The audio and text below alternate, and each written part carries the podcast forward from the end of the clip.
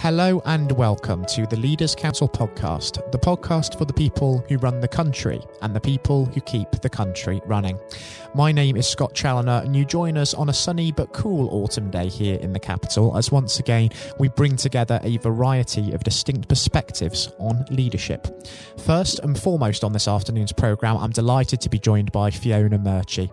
Fiona is the founder and managing director of Relocate Global, which aims to promote creativity and best practice in explore new topics, and stimulate debate on relocation related subjects. Uh, Fiona, very warm welcome to yourself today, and thank you so much for taking the time to join us. No, that's a pleasure. It's a real pleasure welcoming you onto the airwaves with us as well. Um, normally, we would dive straight into the subject of leadership and really bring that into focus. But considering the ongoing COVID 19 situation, I feel it's appropriate that we do address that first because I'm sure you'll agree it's proven to be such a significant challenge for leaders in all walks of life, probably one of the biggest challenges of our time, in fact. But just how has it affected you and your operations over recent months? Well, yes, I think you're absolutely right. I mean, it has affected everybody hugely. Um, and uh, we've managed to keep going, I think, pretty well. I mean, we're a, a, a, relatively small organisation, but we do have a global reach. And so that's also been fascinating to see how people in other countries have responded and how people in the UK have worked together to get round and solve problems um, you know, the change in working practices and potentially better um, opportunities for some people. So I think it's all, all been quite interesting. Mm. Um, in terms in of our business here, I mean, we're in quite a unique position. Um, we're in good commuting distance of uh, the sort of Tunbridge Wells area in in um, Kent, but also we're here surrounded by beautiful countryside, plenty of health and uh, exercise and um, all those good practice things, which have really kept me going. And I know our, our staff, even when they weren't here, um, really enjoy that. And there's been quite a, I think, a, a health and well-being aspect has come to the fore for people to appreciate um, just where they're located and equally that you know that's the same around the world. So that's been interesting, and that uh, for some organisations it's pushed them through to the next level of whatever they may be doing, and certainly we've used the period the last six months to push on with ideas that we'd had and progressions. And I think you have that you can make changes really quite quickly, uh, and people are able to make decisions in other networks that you're working with. So that's been a positive. And I think uh, accelerating digitally, that's also been a great step forward for a lot mm. of organisations. They've really had to come um, and push themselves and make things work. And some organisations have, used, have moved huge numbers of people out of the office. Others, it's been a few hundred um, or just a handful. But people have had to make it work. And uh, there's been a lot of um, collaboration to do that, um, which I think is only only a positive thing there have been some real positives that have come from this quite challenging and sensitive time, haven't there? The digital advancements, as you say, there is one thing. The fact that we're looking to review our working practices in light of sustainability as well. So there are some positive elements of the lockdown period, as well as some negative ones, such as living under prolonged restrictions that could well be here to stay. And I think that sort of hybrid system of maybe working in the office one or two days a week, working from home remotely the rest, and then also um, the technological advancements, doing a lot of more things remotely, such as meetings and keeping commuting down, those sorts of things could well be here for the long run. Yes, I think you're absolutely right. But it isn't as if organisations haven't known that was coming. I mean, I go on the conference circuit quite a lot, or have, have done previously, and conferences around the world, management conferences, um, companies and organisations have been realising that industry sectors are going through a huge amount of change, whether it's cars or oil and gas or or media or financial services, as well as the impact of things like changing demographics and climate change and sustainability, all those sorts of things, plus increasing uh, social and economic instability around the world and response to health issues. And so, of course, COVID isn't the first time that there's been a pandemic, not one that's uh, such a global one, but things like SARS and Ebola. Um, people in our sort of group uh, community have had to deal with that around the world. So there has been an opportunity for a bit of knowledge sharing. But there was also that expression of VUCA, um, which is about, you know, volatile continuous change. And I think mm. it really has driven it home now that ambiguity and change is the new reality. Um, and there are countless economists and futurologists who have different theories. Um, but you know, this it's dawning on people now, and I think um, you know the lot the announcements you um, made uh, alluded to um, only last week about restrictions again. Um, I think that's you know until people get used to that, they're going to have to keep reassessing where they are, um, but also try and keep positive and mm. keep communicating and engaging not only with their staff but people in their market sectors to make things work.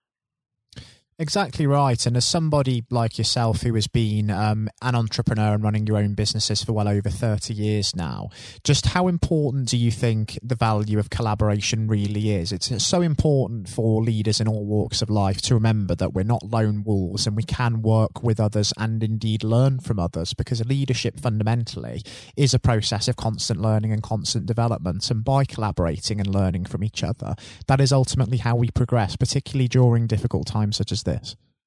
Yes, absolutely. I totally agree. But that hasn't been a very popular approach with with many companies and maybe sectors as well, which um, obviously business um, and making a profit or even successful organisations, there's this competitive element. Um, but I think increasingly reports and surveys have shown that organisations that collaborate actually um, come up with better solutions. And I think that also crosses over now into inclusion and diversity, diversity of thinking and diversity of people helps to solve these bigger issues. So really the only way forward is is collaboration. And I think more and more people are realizing that. And who would you say have been some of your biggest influences, or what would you say have been some of your biggest influences throughout your career as you've grown your own businesses and become a success? Oh, that's a difficult one.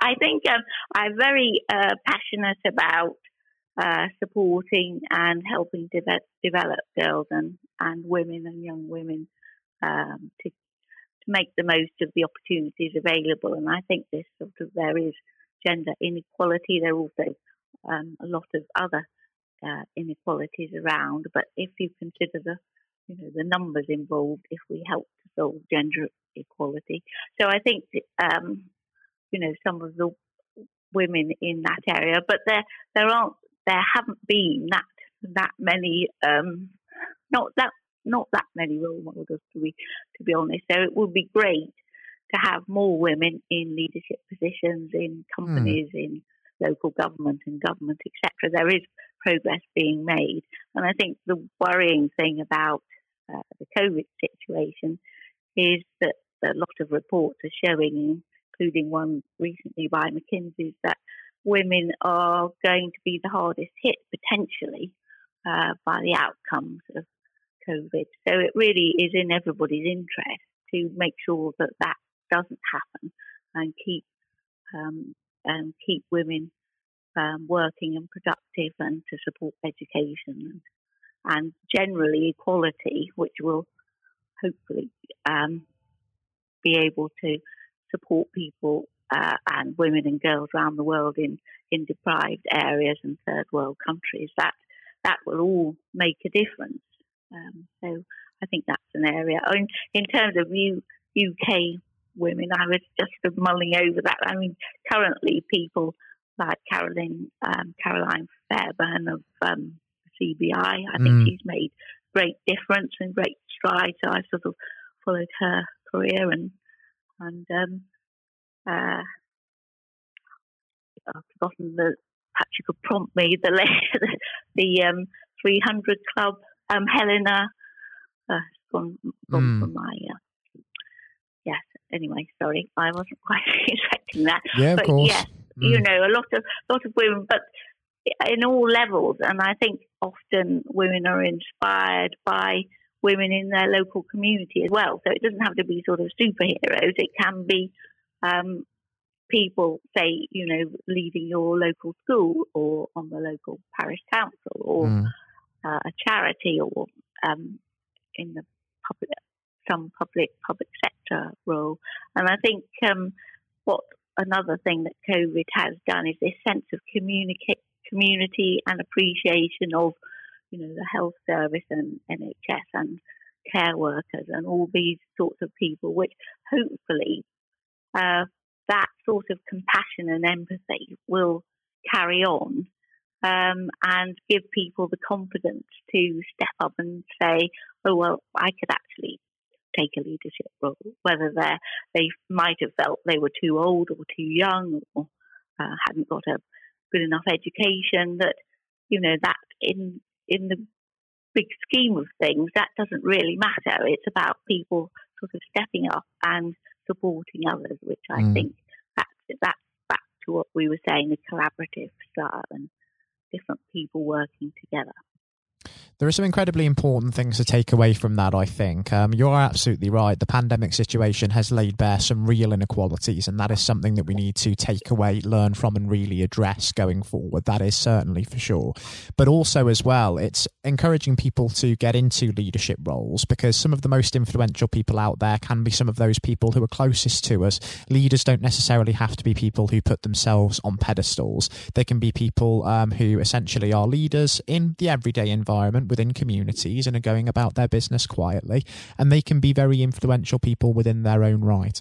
In fact, um, Fiona, just based upon your experience, if you were to give some message of advice to those younger generations of aspiring leaders that may well be listening to this, what advice would that be to really get them on the road to success?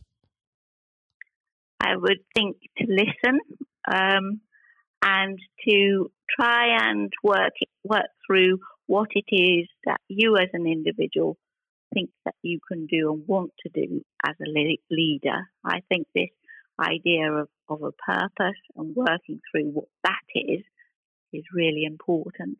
And then not being afraid to ask people for help, ask their advice, ask them to, to mentor you or just give you a word of support. Um, because I think on the whole, the really good leaders that I've come across and you read about and you hear on the television, you read their background, actually they're really delighted to help people and give them a step up and listen to them. And so I think real leaders have got this sense of humility and this is this sort of style of a servant leader and, and have an appreciation of, of a coaching style.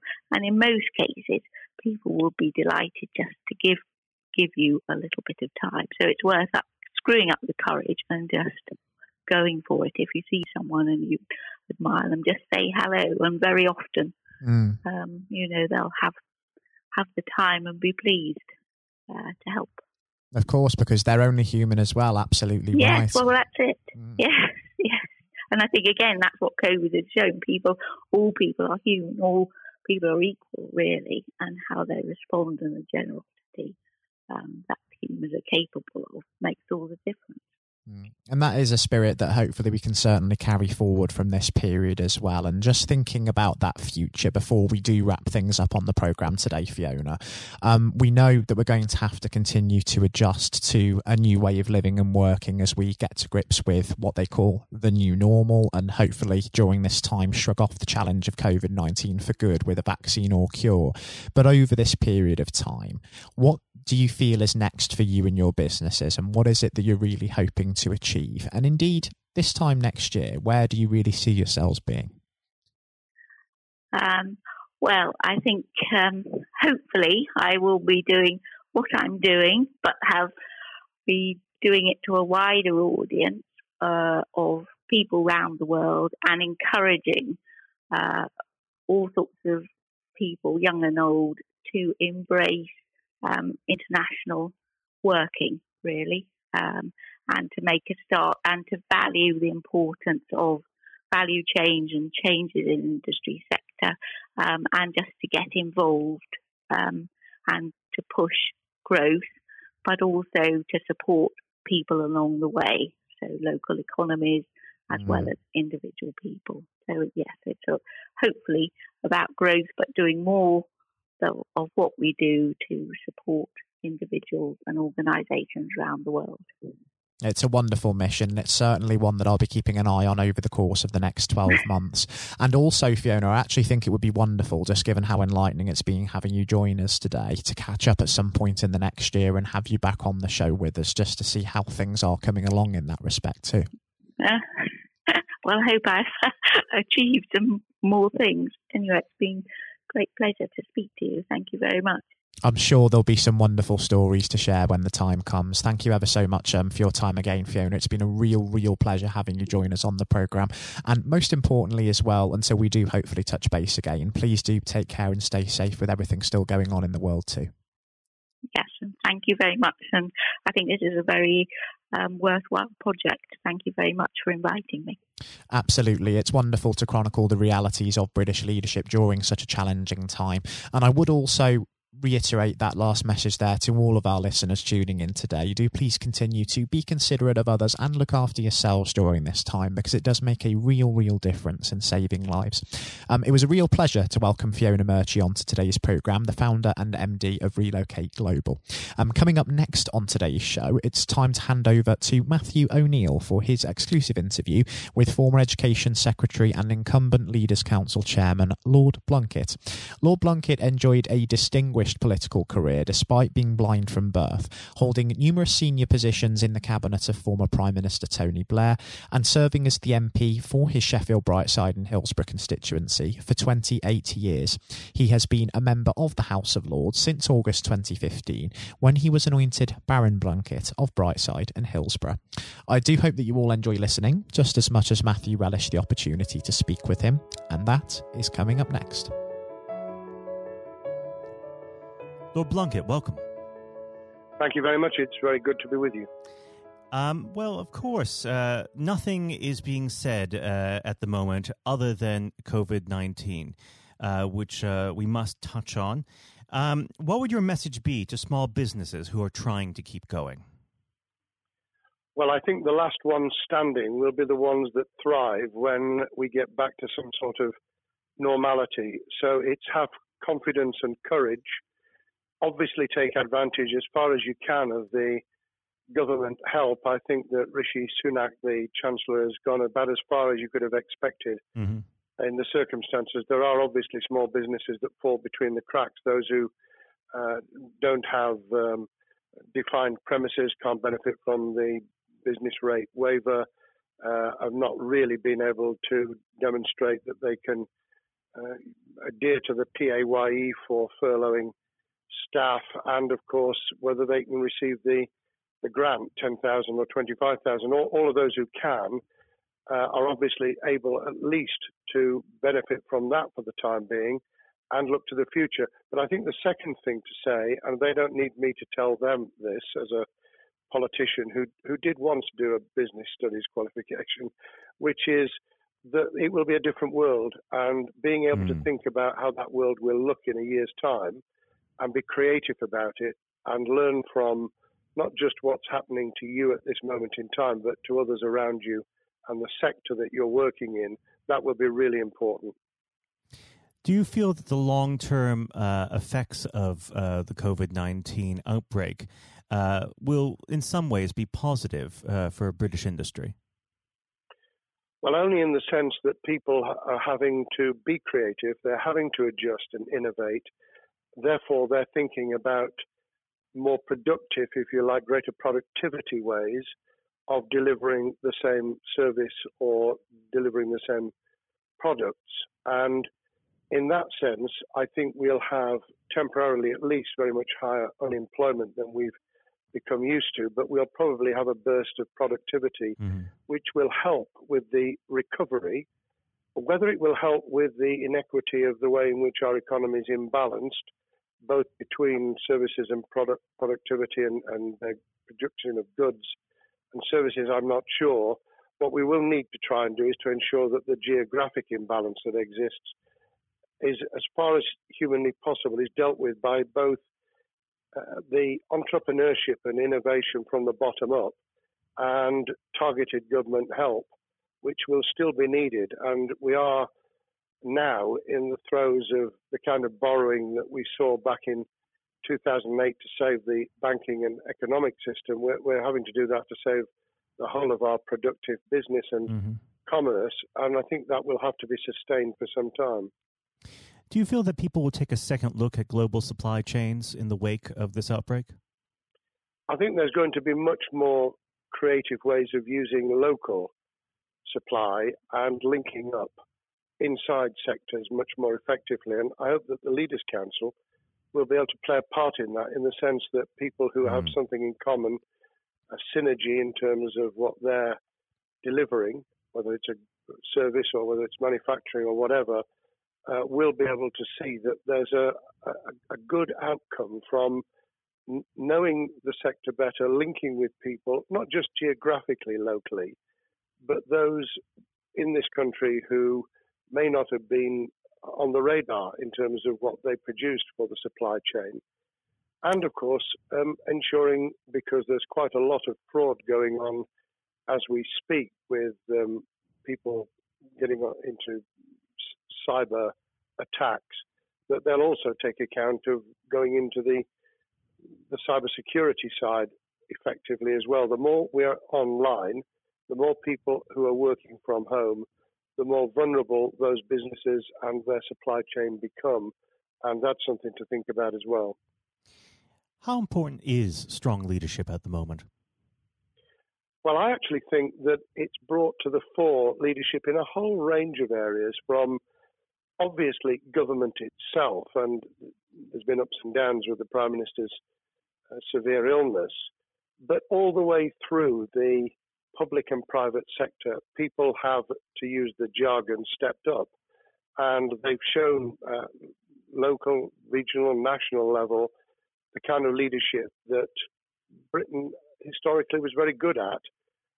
Regrettably, we've not seen, seen the same on the international scene for mm. all kinds of reasons, uh, but maybe we will in future. So I think out of this will come experience of people who have seen an opportunity to do good, as well as seen an opportunity to provide a good uh, a service or goods, uh, including, for instance, shortages uh, for the health and social care uh, system, um, the food chain, and the like.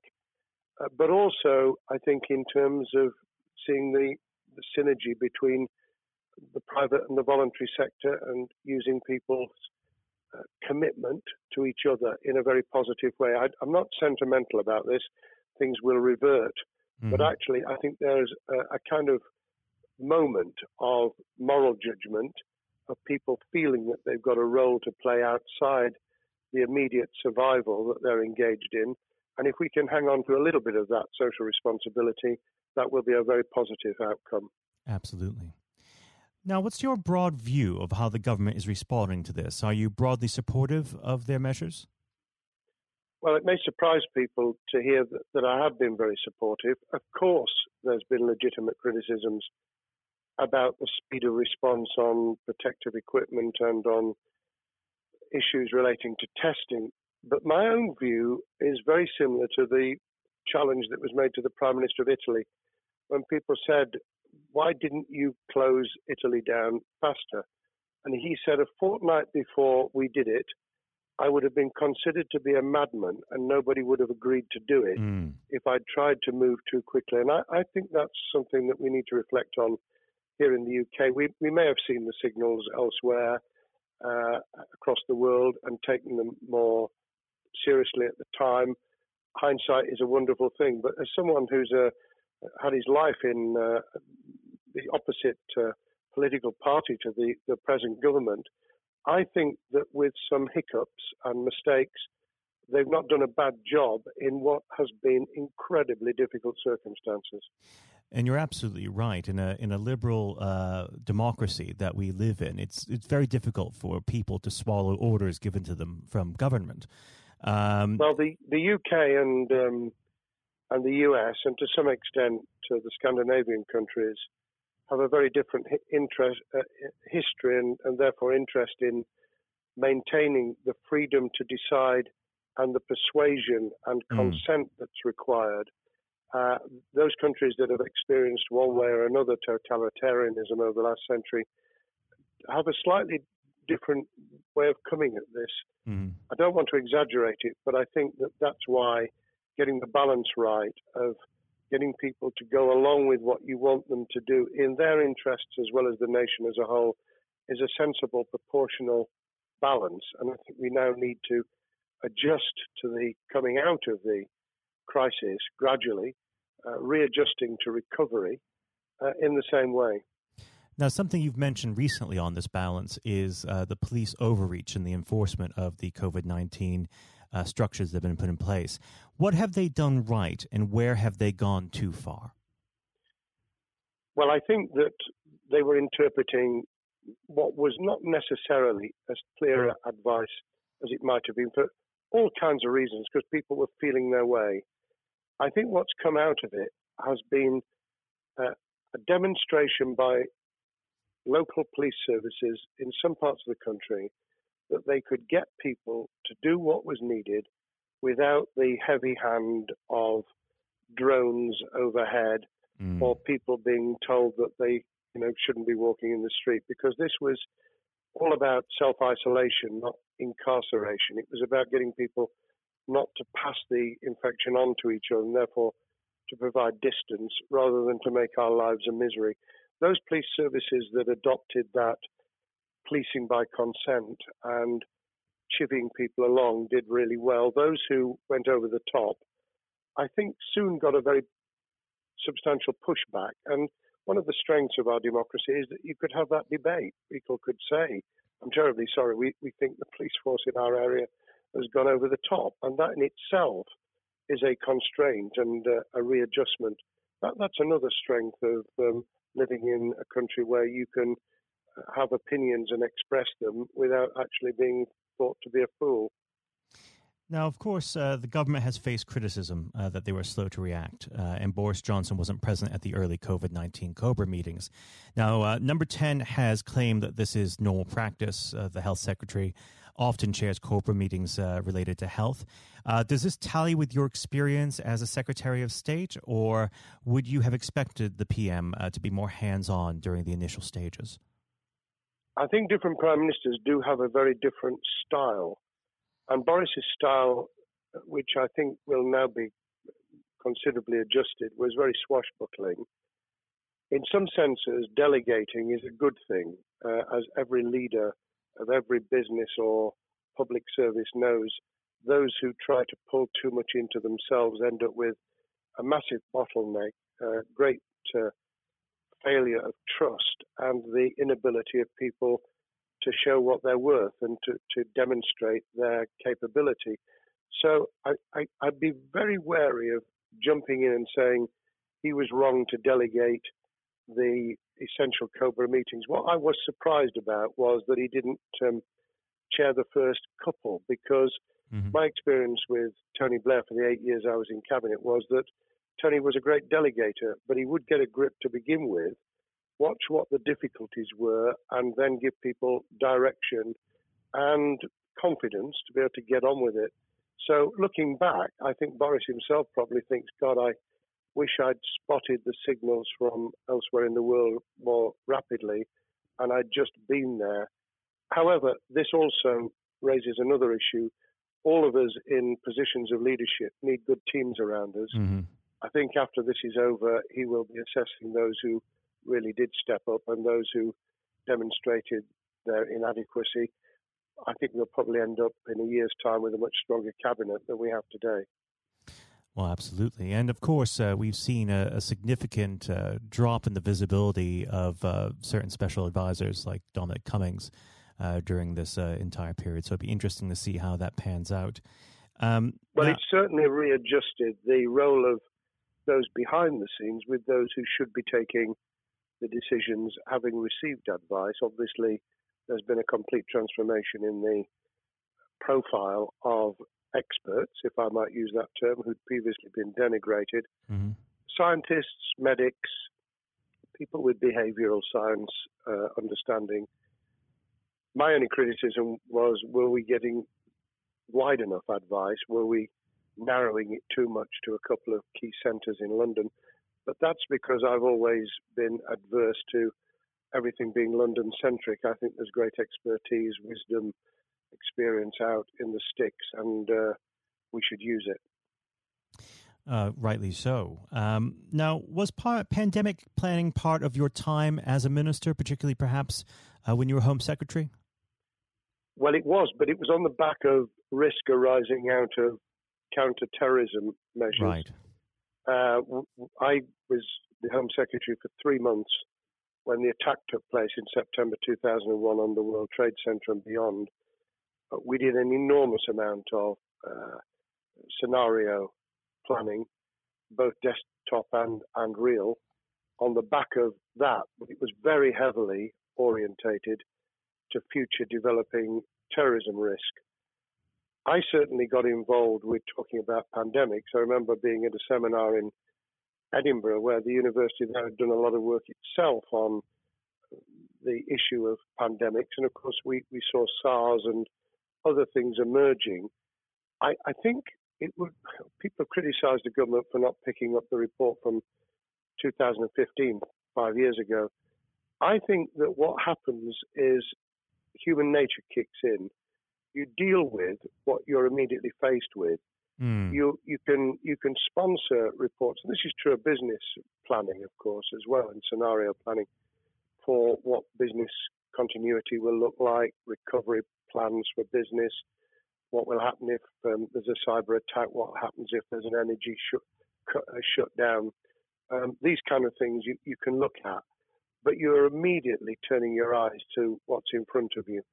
And had we picked up a bit more on the danger from Ebola and SARS and what have you in the past, then we might have said, what if something hits us in the developed nations that we don't have a vaccine for, Mhm. that we can't immediately whisk up uh, protective materials or equipment or, for that matter, medicines that help with recovery, all of which we now see are a danger. I think this will make an enormous difference to the planning for the for the years ahead.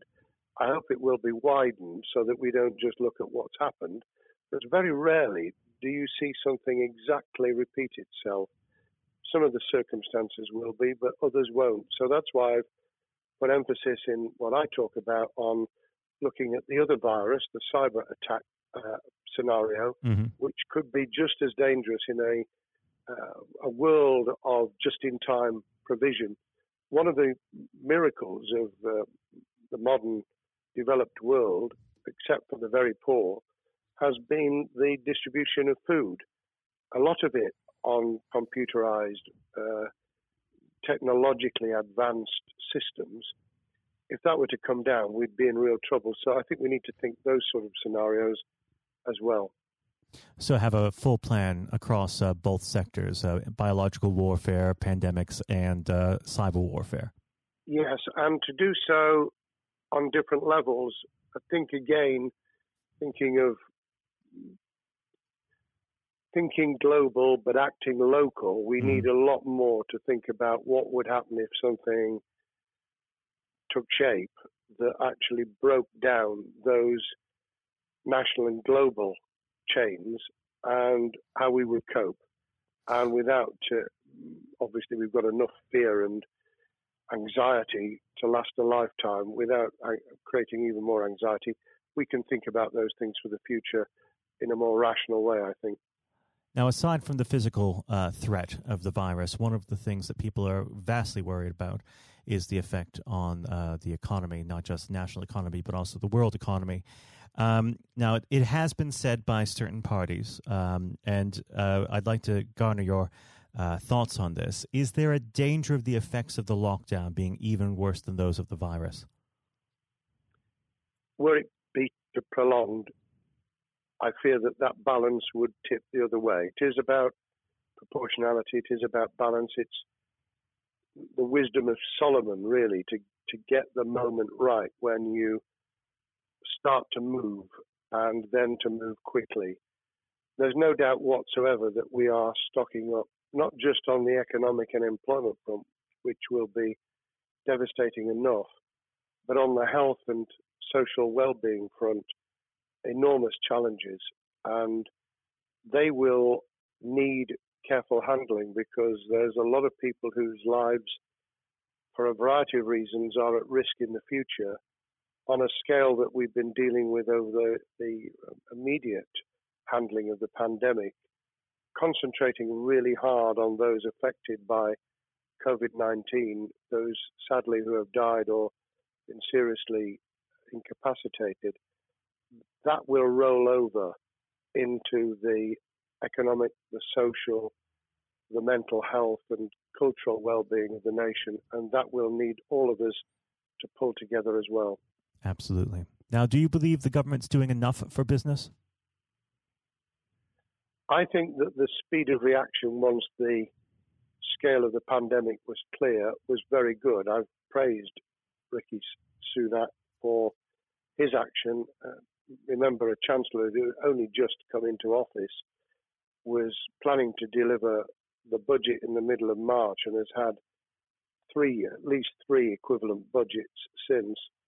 I think he's handled it very well. Understandably worried now about what we're doing to our economy. The level of borrowing is sustainable because of low interest rates, but it reaches a point, of course, where it tips over so that you can't then do the kind of structural investment requirements that the government were laying out before and in the March budget. And mm-hmm. those will have their consequences as well as a planned payback over many years. I think we've learned something over the last few months. We, we needed to take immediate action. We don't want another round of austerity equivalent from 2010 through to 2019. I don't think the nation, on the back of what's happened and the challenges we have, could take that. And therefore, we need a different plan, economic plan, over a much longer period, just as we did from the Second World War all the way through to 2002 when the final American loans were paid off.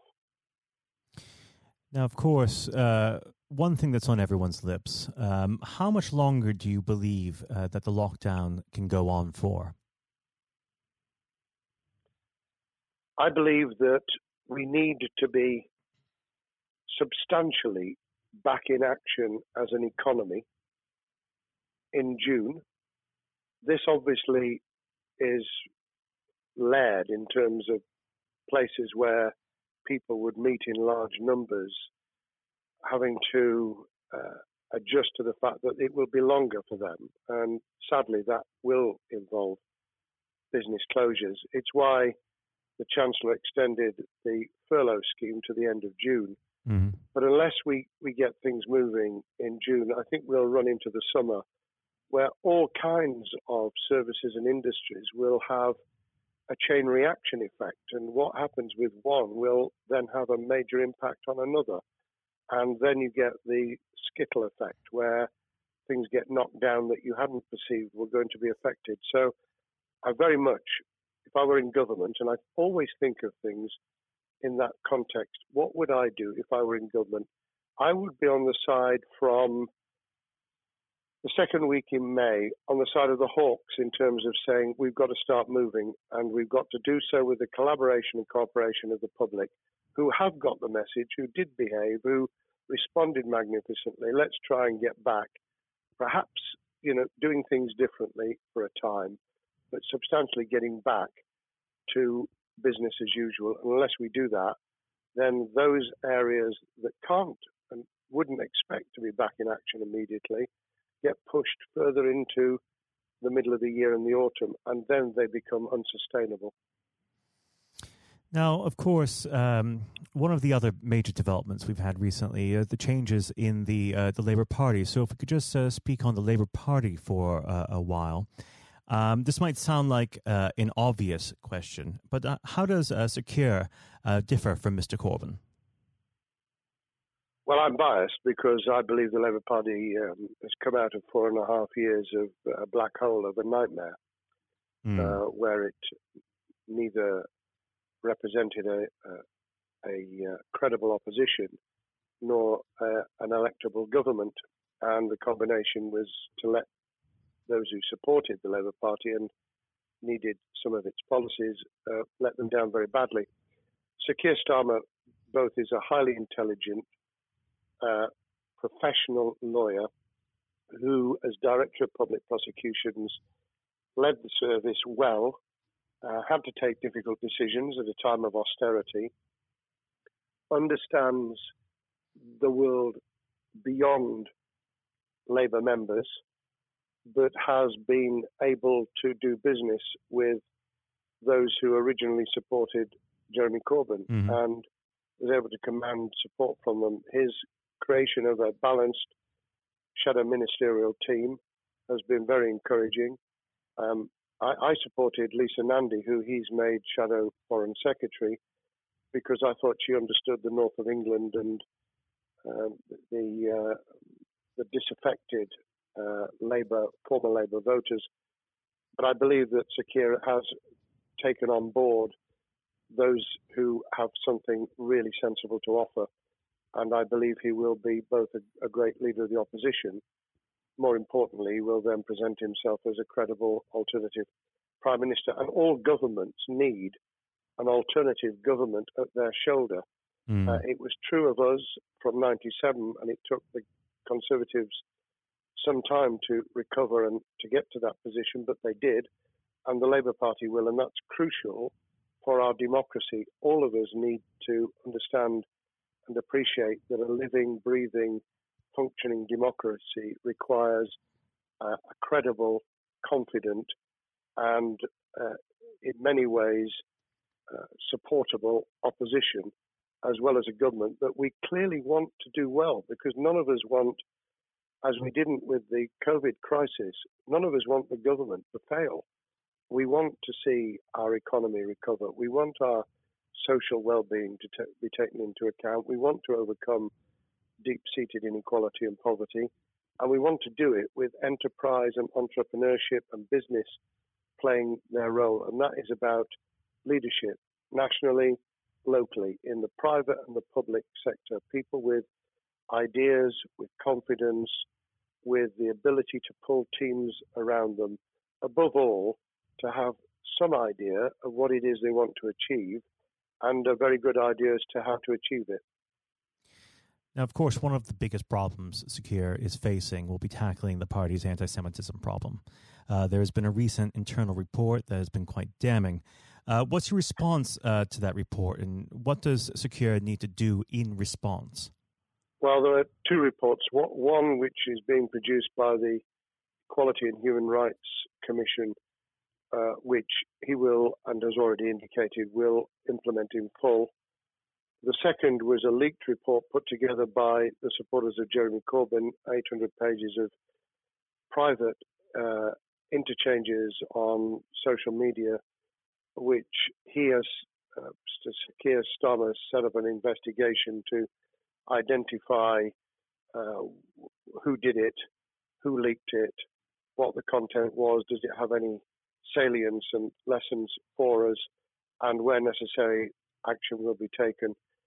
So I hope that uh, as he moved very quickly to reassure the Jewish community, so he will be able to take the necessary steps to back up that reassurance with the kind of actions that says that this was a blight on a historic great political party that all, us, all of us were ashamed of.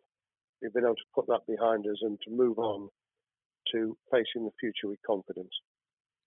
What's the one king, uh, key thing that Sir Keir needs to do to restore Labour as an election winning party?